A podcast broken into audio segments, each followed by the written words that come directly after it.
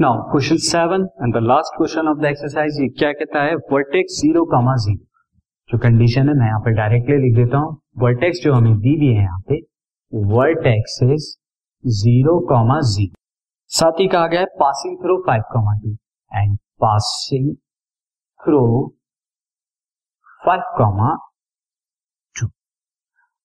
again symmetric with respect to Y axis symmetric है with respect to Y axis इसका मतलब axis of parabola क्या है? Y axis क्योंकि जिस एक्सिस के सिमेट्रिक होता है, वही एक्सिस ऑफ़ पैराबोला होती है तो axis of parabola is Y axis again दो कंडीशन यहाँ पर पॉसिबल होंगे. या तो क्या होगा? पैराबोला अपवर्ड होगा या डाउनवर्ड होगा? या तो पैराबोला की टाइप ये होगी, या फिर पैराबोला की टाइप ये होगी.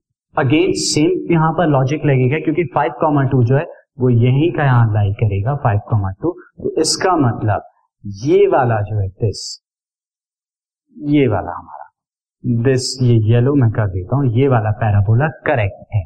और इस पैराबोला की टाइप क्या होती है? Since parabola is of type parabola is of type क्या होगा?